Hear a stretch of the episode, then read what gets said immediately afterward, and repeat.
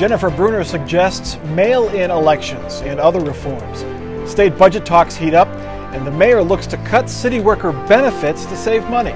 These topics and more this week on Columbus on the Record.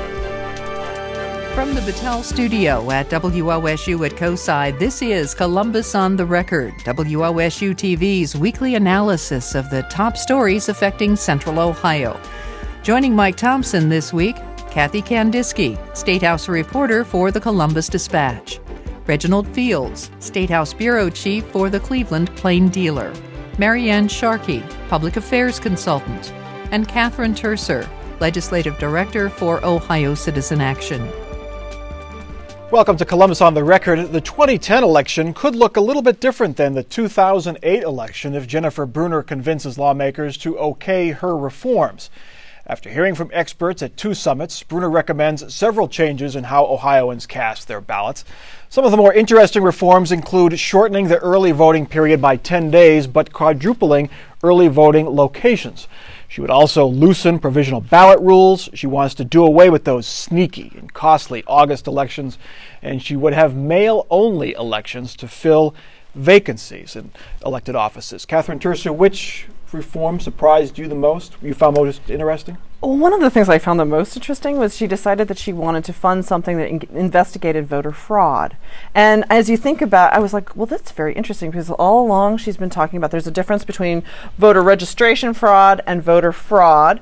And you know what? it makes good sense when you think about it. You know, why not get the facts? Let's actually investigate this. Let's actually figure out what's going on in Ohio elections. Is that a bit of a like a a peace offering to the opponents to say, well, I want to do it all. This is bipartisan. I, you know, I, t- I took it that way. I also found, you know, the, the, the recommendation that um, they shorten the, the number the number of days. You know, basically take away what they called the golden week.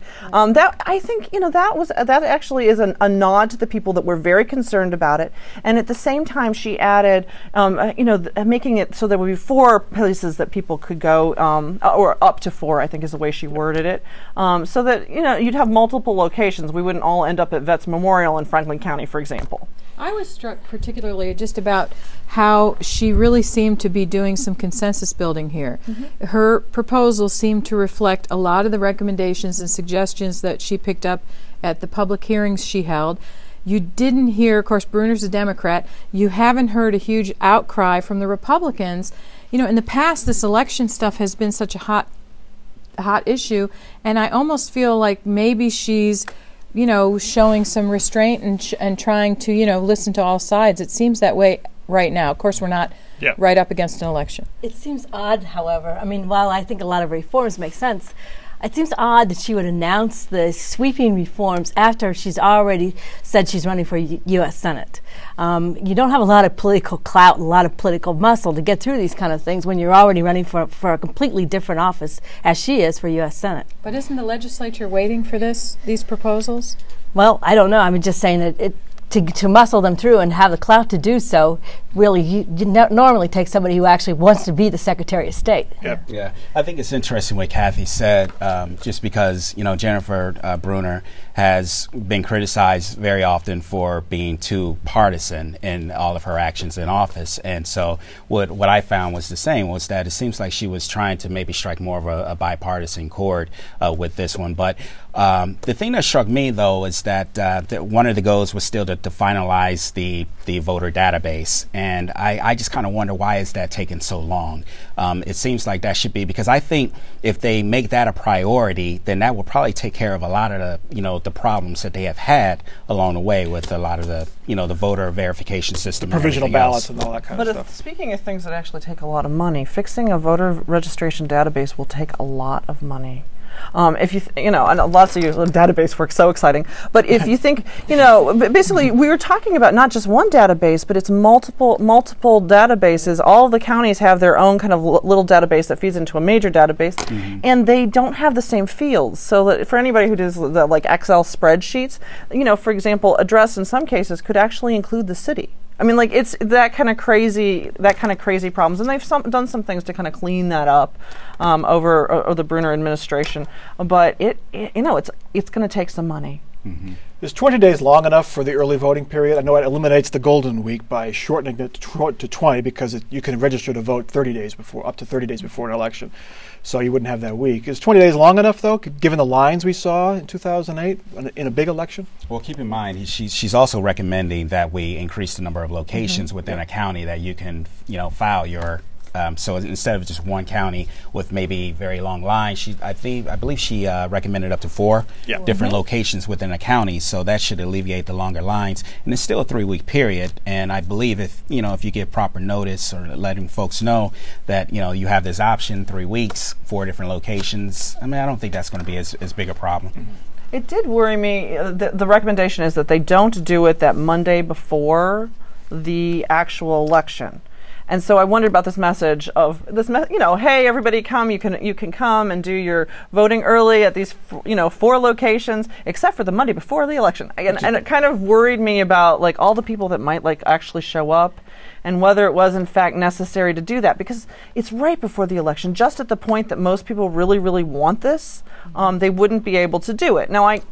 It's probably a nod to the election workers. I'm sure it is. To say I'm that sure the day it before the election, especially in a smaller county. I'm sure that it is. where you're trying on to. those local county election Right. offices for that in the last election for weeks they were mobbed i mean they were just really struggling for weeks rather than you know a day or two so i my guess is it is a nod to them How about eliminating the special elections? We've, we've heard on this show and complaints that the city council in Columbus is trying to sneak through this income tax Right. hike during an August election. Under mm-hmm. this plan, that wouldn't be an option because she wants to move all of the elections to either the primary election date in May or the general election date in November. I Make actually sense? like that idea. I think it's a very it does make sense. But we do we know that a lot of times they try to sneak these little tax increases on these off off year election or off off time elections like the August elections. School boards do it a lot too. And Well, I was going to say for taxpayers, it's a cost issue. Yeah. You know, why do we need to pay for four elections a year? Why? I mean, is it really that necessary? Are our ballots that stuffed with issues? Uh, Probably not. Right. Are the school board's going to fight this, do you think?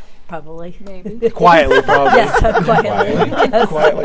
How about mailing them in? Oregon does it for all of their elections. She's suggesting she points to the Mm-hmm. to the race to uh, replace Stephanie Tubbs Jones, Right. Mm-hmm. the late Congressperson. right. Um, it was a costly election. Really, very costly. didn't really need it. Mail those ballots in. Is that a good idea? I actually think it's a good idea. Um, one, it's it, it's a cost saving measure, but the other reason that it's a good idea is that we have an opportunity to sa- see how well we would do if everything was mail. I mean, it's this kind of like you know whether we want to think of it as a, a trial or you know that guinea pig period. It gives us an idea of what the problems are. Also, when you think about um, voter fraud, um, in person voter fraud is fairly rare, um, but um, it would be worth sp- spending some time thinking about well, what about mail in fraud? And so we need to be thinking about, you know, it's a good t- way to experiment. Certainly, from a cost saving uh, you know standpoint, it I, th- I think it's is worth considering and trying because uh, I can attest to the fact that in Cuyahoga County, uh, that race it was very expensive and very few people actually showed up to even vote. So it, it really did come across as a big waste of money, although it was a necessary exercise, I guess, to find a, a replacement to finish that term. What's not in the package? Remember, a long time ago, she suggested eliminating all the electronic machines with paper ballots. It's a long lost memory. I guess that's going nowhere because the 2008 was a success. We don't expect to see that again. No, and again, isn't that kind of a nod to the, what the local officials were mm-hmm. concerned about Yeah. and their desires? I mean, I think sh- it's. I think she was listening to them. Surely, I think she had stated a different preference prior, mm-hmm.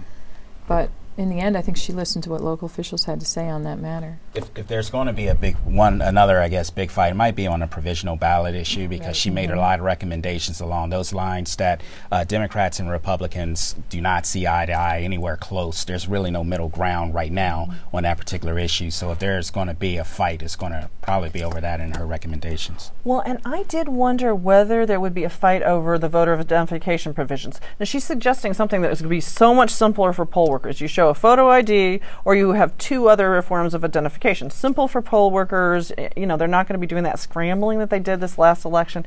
And yet, you have to wonder will how will this affect people that are don't have ID and who's the people that are likely to struggle with finding this extra paperwork? The really poor, people who've just mm-hmm. left housing or or couch surfing or you know, you try to imagine who are these folks. Right. Well, you know exactly what I mean when I say couch surfing. You basically, you know, sofa surfing, couch surfing, moving from place to place. You know, who are the people that are the most likely to be disenfranchised in this situation? So I think it's worth having a really good conversation about this stuff. I thought it was just on Sunday afternoon watching football. Our second topic the state budget debate is beginning to take shape. The Democratic controlled House presented its plan this week. It differs from the governor's plan in several ways. It nixes his proposed franchise fee for hospitals and nursing homes, it increases slightly funding for social service programs. It does away with the governor's prison reforms, and the House budget is a half billion dollars more than Ted Strickland's budget. Reggie Fields, where did all that money come from? um, I don't know. it's uh, it's uh, I, I, suspect there's I don't know federal stimulus money. I don't know how they've moved a lot of money around. They've they've done a few different things, um, and that budget is probably going to head over to the Senate uh, next week or within the next two weeks. So um, there are going to be a lot of questions along those lines. I, I found what it, what I found interesting though um, about what they did do is um, they found money to restore nursing homes, um, funding for nursing homes and so forth, but um, money that was cut for like food banks and children's services and, and different things like that was not fully restored. And I think that's going to be it's going to be kind of an interesting topic to watch. I believe once it goes over to the Senate because it's going to give the, the Republican-controlled Senate an opportunity to kind of look like heroes along that line. Two words, Marianne, hospital lobby? Yes, I was just going to yeah. say, is there any more powerful lobby, except for maybe the banks, uh, than the nur- nursing home lobby? I mean, th- this has been going on for decades. I know Kathy knows the same thing. Decades. We have watched this fight with the nursing home lobby. The governors are always trying to, because we, we're paying for a lot of empty beds and we're paying for a lot of services that people don't really even want to have. I mean, most people want a home health care now, and that's where the money should be shifting. But every single time a governor, and it's been Republican governors and now a Democratic governor, has tried to cut this, the nursing home lobby has marched in there and got the money back for, for, for their clients. I mean, Ohio spends twice as much as the national average on long term care because most of our long term care spending through Medicaid is on institutional care. Right. And I, I think AARP had a poll within the last few weeks that showed 94% of seniors say they want their care at home. Now, this budget does expand some home based services like Passport, PACE, some programs like that. But you're absolutely right. These these folks who are standing with their hands out for you know money for food pantries and all this, and when the House uh, edu- when the House Human Services Subcommittee Chair Representative Brown got up and talked about what they did in committee, she said, We spent so much time on the hospitals and the nursing homes, mm-hmm. and I thought those human services advocates were going to fall off their chairs. Mm-hmm. They were so, it was offensive almost. That what about all these other, you know, we've got people, unemployment, all, all this stuff going up, but that's what they focused on, and it's, it's telling. The social service advocates wanted an increase of $62 million. The House gave them 12. Well, as we know, every budget goes through four phases, and we're in phase two. So, phase three is obviously the Senate, and the fourth phase is the conference committee when the bill actually really gets written.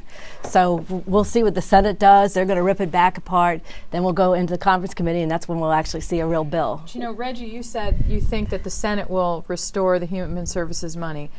I think that the House leaders will do it first because I, I really do think that they realize they're going to have a lot of egg and embarrassment on their face if they wait and let the Republican majority in the Senate ride to the rescue of these food pantries. And you know, the food pantries are asking for so, um, what seven million dollars in this 54 bazillion dollar but i mean it's well, nothing a few budgets back larry householder was the one who uh, restored all the food pantry money. Well maybe they'll so and, and, and fair or not to not point sure out but the, yeah. the, um, the house speaker just happens to be very close friends with one of the most powerful nursing home lobbyists in the state of ohio. Now i say fair or not? Because obviously the nursing home and hospital um, industries they the lobbyists they, they give a lot to the republican side as well. So they're just Reggie, extremely Reggie powerful. just recently wrote about well let's say this much reggie you didn't see the hos- the nursing home folks come up and testify in public hearings. The work they did was behind the scenes. Yep. Mm-hmm. You didn't see them waiting in hearings for eight hours to give their couple minutes of testimony about how they were going to suffer under the budget. Somehow they were heard elsewhere. So is it the money, Catherine? Is why this Oh, lobby is so you know- powerful? You know, one of the things that's nice is when other people say all the things that I'm really thinking.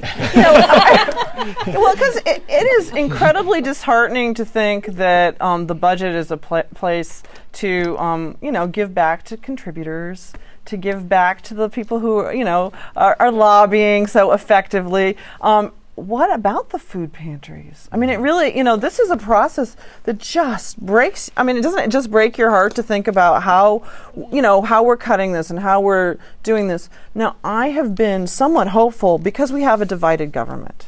You know, the, it, it provides, I'm hoping that some of the fight, the give and take, will actually produce better results because it means that the people that make the campaign contributions may be pushed a little bit out of the process. Now, the, the, hospital, the hospital industry has claimed that these fees were unfair. They'd lead to layoffs. They'd lead to downsizing at, at these hospitals. I mean, is that what, what are the merits to those claims? I mean, you mentioned the stat that we pay a lot for in institutional Well, care. I think you've seen uh, hospitals separate from institutional care, but I think you've seen already hospitals across the state have been laying off folks. This is before they're getting this new franchise fee imposed from the state. And interestingly, what the state is trying to do, uh, Ohio's Medicaid program is funded by the state, and then the federal government provides matching funds. If the state doesn't put money up, they don't draw down the federal funds. What they're doing is asking the hospitals and the nursing homes to put their money up through the through a fee or a bed tax and that to help the state draw down their money because the state's trying to shift the cost over to these Medicaid providers. I don't know. It's it's it's a new it's a new tactic. One more point on the budget, then we'll move on. The Republicans have have released a study saying this is going to require a big tax hike in two years. Mary Taylor has said that. Uh, is, are the Republicans trying to pin a tax hike on the Democrats before they actually try to raise taxes? Well, I mean, it's one time money, and you're going to have to make up for it. I mean, so I think that it, it only makes sense. Anybody who's looking at this in an objective manner, you don't have to be a Republican or a Democrat, independent. If you look at it in an objective manner, you have to replace one time money. And the only way you do it is with tax increase Or cuts. Or cuts. Or massive cuts. Or ma- ve- very massive cuts. Speaking of tough budgets, the trek toward a city income tax vote took another step forward this week. Mayor Coleman laid out his plan to save up to $150 million over 10 years. The mayor's plan would have city employees pay more for health insurance and it would cut city contributions to employee pension funds. Kathy Candisky, this is just doesn't apply to just city workers. We're seeing this No. private sector, public sector, the gold-plated benefits plans are disappearing even for government workers. Uh, yeah, I think what you're seeing is that what's happened in the private sector previously, um, you know, where companies are eliminating pensions, they're eliminating company matches to 401ks. In the newspaper industry, we're seeing furloughs, pay cuts, assuming more of your health care, all these things to, for businesses to cut costs. Now, the government sector is following suit. I think it's as simple as that. And we saw another example of that this week when the governor, um, instead of um, or announced that the, the tax receipts are coming in well short of what was projected, and so far, and, and instead of uh, announcing more cuts, he decided that he's going to try to take away some of the fringe benefits that maybe some state employees get, such as maybe limiting their free parking or um, you know uh, holding off on orders for blackberries and different things like that that they may use to do their jobs. Now, one of the arguments for trying to retract state workers and government workers is the pay is not as good, but the benefits are great. A few years from now, when times are good and the employment situation is better, is this going to hurt government in their their efforts to get good people? Well, then they can make the changes then. I mean, it, you know, right? I mean, you know what? It is important for us to. It, you know, when we were in college, well, at least most of us, we lived like college students. We ate ramen noodles. We had macaroni and cheese, and and we are as a collective. You know, whether it's the city government or whether it's the state, we need to not go out to eat two days a week. You know, there are choices that we need to make that are very painful, um, but we need to make them. I think you're right. I mean, I think when in better economic times to attract, and I think the same is going to hold true to the private sector. You know, you're going to need benefits to differentiate between what your you know salary offerings are and i think Mm-hmm. that you'll see if the economy improves when the economy improves you're going to see some of that stuff coming back Well, I've, I've worked both sides in state government and in, in private industry, and I can tell you that state government benefits are fabulous. When you have to end up paying for your own parking, when you end up having to pay for your own health insurance, when you have to pay for your own pension, it's, it's unbelievable how, how great the uh, state benefits are. Um, a lot of these are tied to union contracts. That's why it's a, there's a 10 year plan the mayor has to reduce these costs. How hard is it to, to change these contracts when these employees have gotten used to these benefits? Not, not just city, but state, state contracts as well. Well, it's going to be hard because it takes away the bar. It takes away the leverage you have when you're trying to bargaining bargain these contracts. You know, we'll give a little on the health care. We want to make it up on on the, the pension or whatever. There's going to be less things for them to bargain with. I think it is going to be difficult. Okay, let's get to our last topic. The school funding discussion is moving forward at the State House. The uh, Columbus Dispatch found this week that the school funding plan would hurt some Central Ohio district. The dispatch proposal found that many Columbus area school districts would lose millions of dollars, if not tens of millions of dollars, they would have gotten with the governor's plan. Marianne Sharkey, this solves one problem in that the poor districts, which actually were losing money under the governor's plan, are doing better. But it creates another one in that the city of Columbus, the city of Dublin, some other cities around town um, lose money. Well, that's the problem when you tinker with the with the school funding formula. There's always going to be winners and there's always going to be losers. And one of the biggest issues you're facing, certainly in the city of Cleveland and Columbus, are, are you're losing your population and you're losing uh, how many students you have. I mean, Cleveland and has in 10 years lost almost 40% of its school population. Eventually, you're going to have to say to these school districts, you know, you can't have as much money as you used to have. And, and they're still holding some of these districts harmless in terms of their population loss. And that, that's shifts a little bit of the pro- problem. But every time you fool with this, and, and we knew when Governor Strickland made that promise, we knew that he was rue the day that he made that promise to change school for funding formula. Is this a step in the right direction? Or it seems like we're it's a it's kind of a it's a process that you could see eventually leading to a reform plan. This the House plan coming after the governor's plan. But the problem is, what is the reform plan? Yeah. I mean, every time you start tinkering with a new reform plan, it, it, really does. One, some districts going to be hurt, and some's going to be helped. It, you can't, you know, with with the formula, you can't flatline this stuff. You can't just say for every student we're going to give you X number of dollars because you don't take into effect the differences in wealth in the districts. So does that mean it's impossible to do this? Well, I don't think it's impossible, but the but I think a problem with this plan, and it's perhaps unavoidable, is the fact that it's going to be phased in over ten years.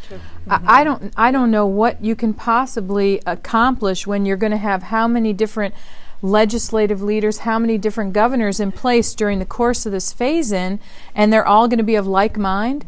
And that's very true. I and we, and with term so. limits, it's. I mean, th- nobody's going to be here at that time, except unless they've swapped seats. No, nobody's going to be here, which they the do. time. yeah, that's I- right. You know, it's musical chairs over there at the State House. They go from the House to the Senate, the Senate to the House. But I mean, th- I mean, in ten years, you're correct. I mean, who's going to be there to say, "Well, we made this promise," uh, you know, ten years ago? That's one of the tricks of, of you know the legislature as it sits right now. I mean, they can make those promises right now, knowing they're probably not going to be in those same positions in ten years from now, so they don't have to worry about that. Um, but I, I think you make a good point. I mean, uh, the governor did not have to make this promise while he was running to fix you know school funding in his first term, and I just believe they got to come up with something for him to, to to hold to that promise because. I think what we're seeing is what's shaping is going to be the sort of the, the Republican playbook for 2010 when the elections do start to roll around is to try to hold his feet to the fire on that Well, issue. the governor is not going to fix school funding in his mm-hmm. first term with a 10 year phase in. Right. He's going to say he did, Right. but I don't see how you can make the claim if it's not fully phased in. Can you front load it? Can you big, do the big reforms in the first four years and then the smaller ones later on? Probably not. in this economy. yeah. Let's be honest. We've already had to backpedal on se- Yeah. several Right. things. Yeah. Um, in in turn, and it's particularly now they're having calamity days. Um, they, you know, there's their uh, charter schools are back in the budget. We knew we knew the House and the Senate were going to probably put charter schools in because charter schools are not only popular with conservatives, but they're also popular with the urban urban districts and with the minority uh, who who believe it really does you know give it children an opportunity to get an education. And this is this is another area where that one-time money, that federal stimulus money, again becomes a very big topic because a lot of that money is tied into this particular plan, um, which the governor had originally wanted to phase in in two years, and now the House has said no, we're going to stretch it out much longer than that. Okay. Let's get to our weekly off the record comments from our panel. Final thoughts, predictions for the weeks ahead. Kathy Candisky, you're up first. I am going to predict that all this budget talk, I think we're going to see an effort. I was trying to figure out what the Senate's going to do. The re- majority Republicans in the Senate. I think they're going to try and move, uh, get some funds into a, get, uh, get a rainy day fund set up or or reestablished and put some money in it try and ease what's the impact two years out. Okay. Reggie. Along the same lines, uh, to to address the budget, I think we're going to see yet another slots or gambling proposal that's going to start to be floated around the state house in the next uh, week or so. This one probably is going to come from the bars and restaurant groups industry. Okay. Marianne. I'm going to go to sports. I think the, I predict that the Blue Jackets will win the Stanley Cup before the Cleveland Browns win the Super Bowl. oh, man. I would love that. That's pretty bold after a four game sweep. Catherine. I'm sorry. Um, uh, you know, I don't know how to top that. Um, I just think the next week is going to be very exciting because I we have this wonderful, you know, basically um, the Brennan Center for Justice came out with a report. The Secretary of State's office has come out with a report. The um, League of Women Voters have come out with their recommendations, and we have this bill in the Senate. So I think the next couple weeks will be devoted to good election and administration reform. Great. That is Columbus on the record for this week. You can continue this discussion at our website, wosu.org. Our question this week should all Ohio elections be mail in ballot only, like they do in Oregon? That's at our website, wosu.org. There you can also check out other topics for discussion, our blog, but of course, we shan't Twitter here at WOSU, at least not on my show.